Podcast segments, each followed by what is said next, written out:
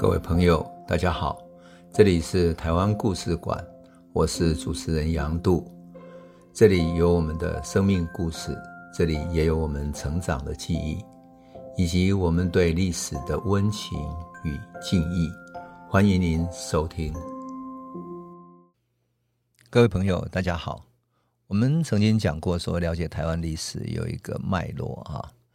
一个就是它是一个移民社会，这是人的社会的基础哈。另外一个呢，在历史脉络里面是郑成功，而郑成功呢，他的精神流传在台湾，就是一个反清复明这样的一种呃中心思想。而流传在民间的实际的组织呢，就是天地会。那天地会是由陈永华所创立，整个贯穿清朝台湾的两百一十二年的历史，其实天地会起到非常重要的作用。清朝有三大民变哈。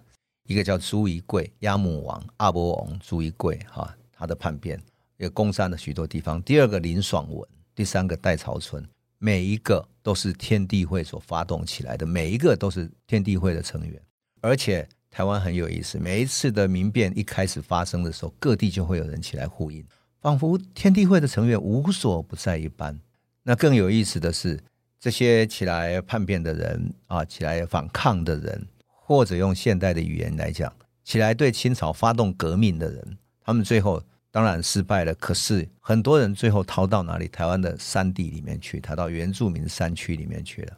等到时机可以的时候，他已经隐姓埋名，化成另外一个名字又出现了。所以只要时机来临，他会重新出现。那么天地会当然就变成清朝很敏感的名字。清朝政府也不是吃素的，他当然知道。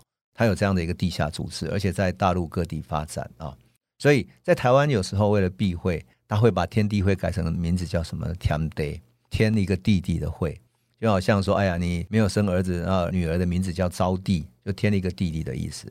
可台湾对清朝的反抗，从郑成功到天地会，整个一直贯穿下来这个历史。而天地会很有意思啊，它在大陆各个地方都散播出去了，而且海外也散播出去。比如说在台湾就叫天地会嘛，哈。主要在台湾跟福建这一带，那么在广东、广西那边，哈，也就是海上这边都有到达的地方，哈，叫山河会。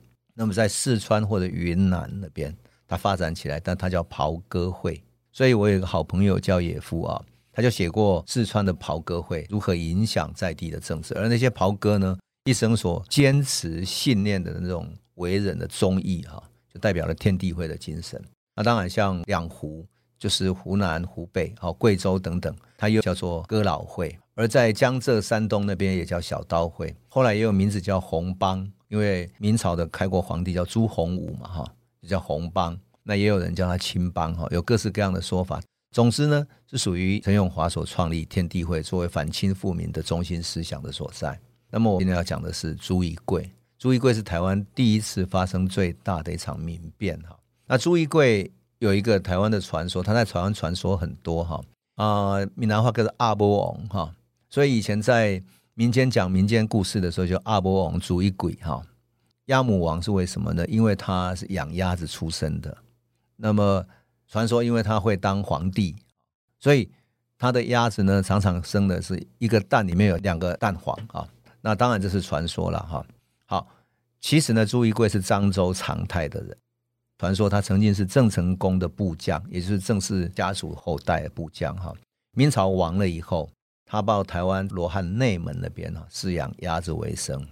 因为很偏远嘛，政令管不到他，所以各地的那些来往的故国的移民，或者各地流浪的郑成功后来的壮士啊等等的，都会来互相拜访。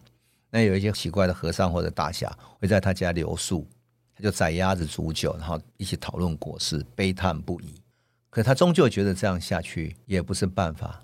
在康熙六十年的时候，凤山就是现在高雄凤山那里哈，当时是台湾府嘛啊，凤山呢缺少一个知县哈，那当时的知府王珍他管这个事情，就委托他的第二个孩子去管。结果啊，这个王珍因为亏空了，而且他很喜欢贪污要钱，传说他已经亏空了十五万两。所以他就叫他的孩子再赶快当地要聚敛，要把那个钱交回去，这样。结果那个小孩啊太坏了，他对当地的人哈，只要有人违禁进入山上砍伐竹子，他就把人抓了，然后让你拿钱来赎回去。农民养着牛要去开垦耕种，他把牛抓了，然后说：“你这些牛如果没有来登记的话，你就是失牛。失牛的话就必须被没收。”这样，所以当地的人非常的痛恨他。更糟糕的是，他对于一些每年要交的税，本来要交多少米，那米换算成钱，结果他把那个钱金额提高了，那农民几乎是没有办法生存下去的。所以到了一七二一年，就是康熙六十一年的时候，四月十九号那一天。也就是朱一贵起事的时候，他的好朋友李永、吴外等等的一些人，就到他家去，然后焚表结盟。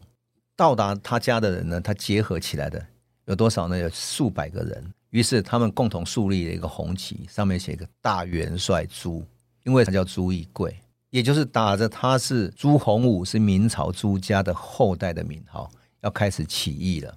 那么从这里开始起义，去攻打。附近的地方，然后攻打当时的官府哈。那么一攻打之后，那官府特别是王真的那个后代，他根本不是一个料嘛，所以一打就垮了。于是他就带着他的部队继续往前冲击，冲击到哪里呢？往台湾府的那边冲击过去。所以包括周边的，比如说新港、木加溜湾等等的几个地方呢，都让他打下来了。因为他的势力太快了，所以各个地方也开始响应。那有一个广东潮州那边的叫杜君英的人，他也从屏东下淡水那边啊开始来起兵，来呼应朱一贵，这样仿佛是各地的天地会的人都听到了召唤了一样，各地开始起义了。我有时候想到说，为什么朱一贵这样一个地方开始启动了之后，其他地方都启动？我想只有一种可能嘛，就是天地会原来就互相有所呼应。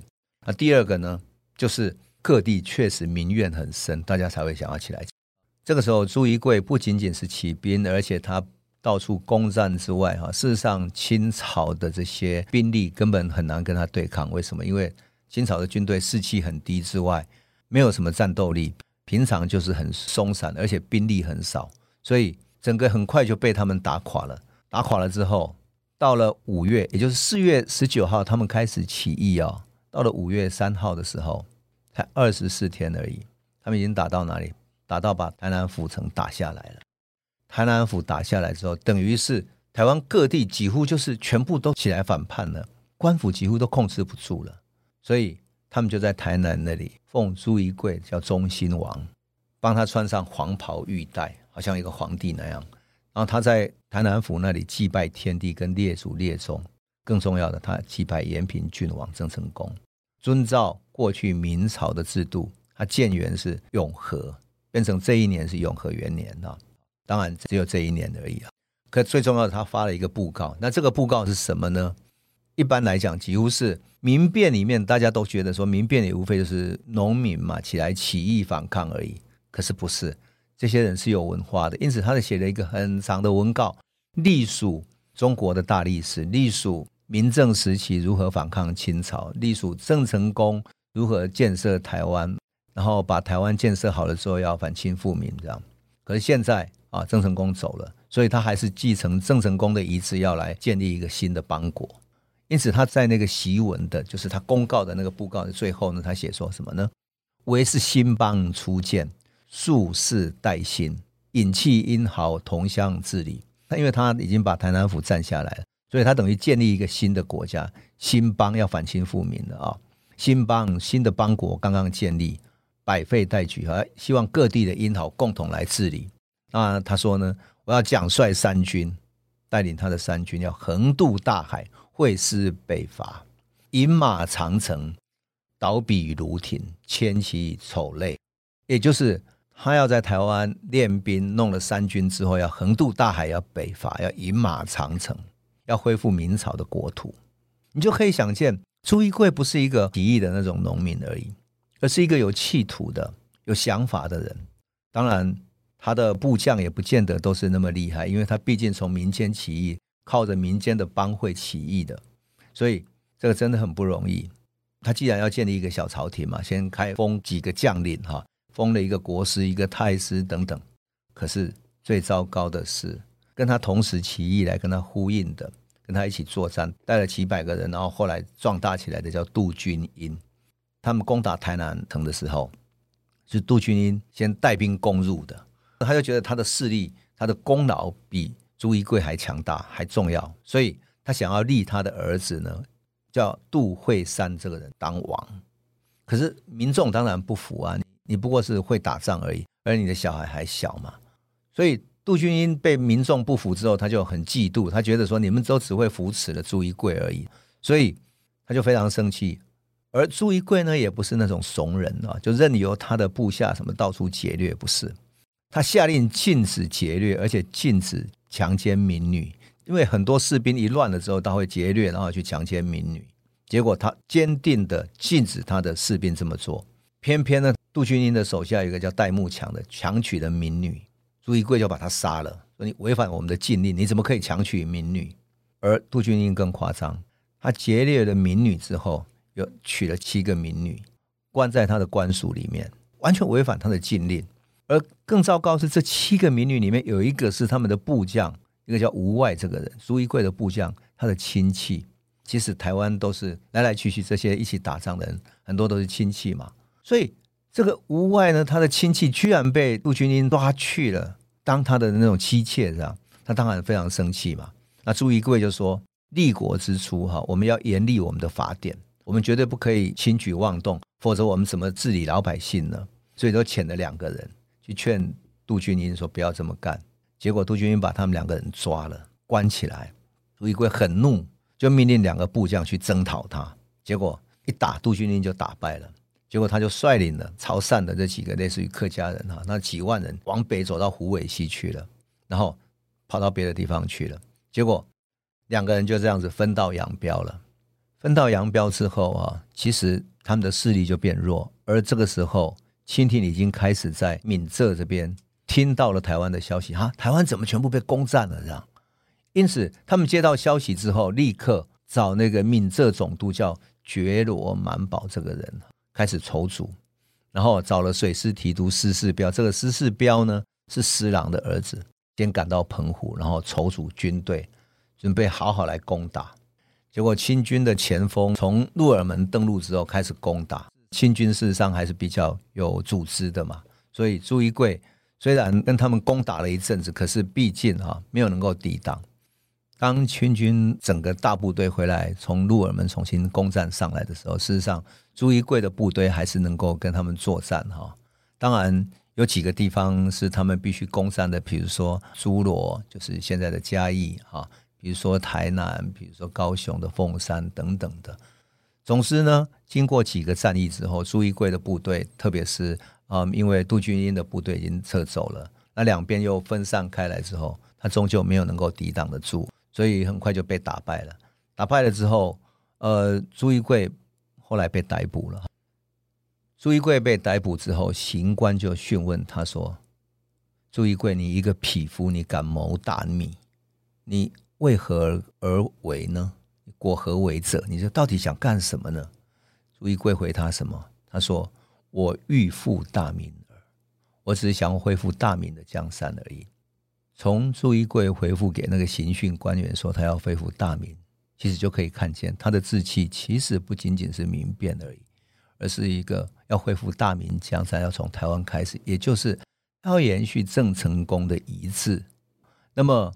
同样的，如果真的依照天地会遍布在大陆各地的势力来讲的话，这个也不无可能。那天地会当然随着地下会社这样流传到大陆去之后，真正有一天去大陆开始发动起来，事实上各地也有可能发生民变。那会不会像台湾这样呢？当然不可能，因为台湾毕竟是一个移民社会，也比较小。但大陆毕竟是一个统治比较完整的地方，哈。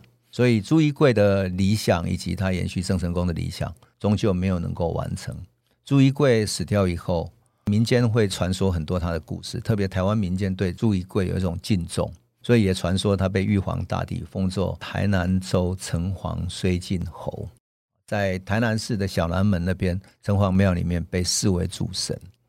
那传说朱一贵养鸭的那个鸭母寮，现在在高雄的内门乡那里呢，有一个叫做新安宫，里面也供奉了朱一贵的神位，因此我们说台湾民间对于当时发动民变的志士，仍然有民间自己的价值观和自己的敬重。作为清朝统治台湾的第一场民变，朱一贵事件其实反映了许许多多的事情。那第一个方面呢，其实清朝对台湾派的兵不够，因此当民变发生的时候，发现清朝的官方几乎惊慌失措。第二个呢，清朝官方三年一任的官员到处贪污腐败，激起的民怨恐怕才是最深的矛盾的所在。这个问题不解决，后来所有的民变都会继续发生，而且呢，历史证明确实是不断在发生。那当然，最重要的对官方来讲，康熙政府他觉得说，他要建立一个对台湾更重要、更重视的表示，所以他设立了一个巡台御史，就是每年会来台湾巡视啊，来表示他对他的重视，对台湾的治乱局势，他要能够有所掌握。但是最重要的是说，他在打仗的过程中呢，事实上他发现他的兵不够了，所以他开始使用一些原住民。为什么？因为原住民族跟汉人是没有结合在一起的，并且过去在开垦的过程中曾经有过一些矛盾。那所以呢，在朱一贵的这个事件处理中呢，台湾的原住民族涉入了其中，清朝征调了他们，而且呢，甚至于在征讨的过程中，让原住民族趁乱呢去打败那些朱一贵所占领过的地方的时候呢，趁乱去滥杀无辜的良民。就把这些无辜良民当成是叛徒一样，叛徒的匪徒一样的来处理，焚烧了人家的房舍，甚至于对于生命财产、一般居民的生命财产造成很大的损失。所以一些汉民族都非常的不满，哈，非常不满这种作为。那当然，原住民族也感到觉得说被你利用了，那你怎么回馈我们呢？那其中有一个部分就是北部水沙连，就是现在日月潭那里水沙连几个原住民的番社，哈。从那个以后呢，就开始到处去汉族的地方去侵扰他们，觉得反正你们都是叛乱者，所以他可以去侵扰他们。原来呢，水沙连这个社本来要纳他的饷银，每年要纳三百银一两五钱，结果剩事件平定以后，他再也不交钱了，而且他退到山上去。当然，朱一贵在最后被追缴的时候，显示了一个很有趣的现象：他后来逃散出去的人，有的变成平民。有的逃入到山区去了，所以逃入山区的上千人再也找不到了，甚至于不断要去追缴都追缴不到。在历史记载里面，甚至于曾经说台湾山后尚有匪类三千人，也就是朱一贵里面的匪类还有三千人逃出去了。而这些人什么时候会重新出来，重新来叛乱，谁也不知道。于是清廷为了什么？为了阻止这些汉人跟原住民的这种往来啊，太深了。然后汉人如果一直躲进去，再也追缴不到了，所以他就干脆在汉番之间立碑，然后作为界限。以后呢，所有汉人都不能进去，进去就是违规。这个就是造成后来汉番界限的这种从这里开始的。本来事实上它的界限没有那么鲜明，所以朱一贵这场战争显示了许许多多的台湾社会面貌。那当然有包括了族群跟族群之间的冲突，也有清朝官兵统治的问题。乃至于说汉番原住民和汉人之间在开垦过程中，他们所发生的矛盾，甚至于在战争中发生的冲突，而这些冲突跟这些故事，其实不断在延续下去，整个清朝时期都延续下去，变成一个长期要解决的课题。民变的故事还有另外一个，就是林爽文，林爽文所攻打的地方就更扩大了哈，影响也更大了。那，我们等到下一次再来诉说，谢谢你。这里是台湾故事馆 Podcast，我们每周一、周五会固定更新新的台湾故事，请随时关注台湾故事馆粉丝页，按赞并分享。最后，我们工商放送一下，若你对本节目有兴趣，可以购买纸本的《有温度的台湾史》，更方便您阅读。本节目由中华文化永续发展基金会制作。连振东文教基金会赞助。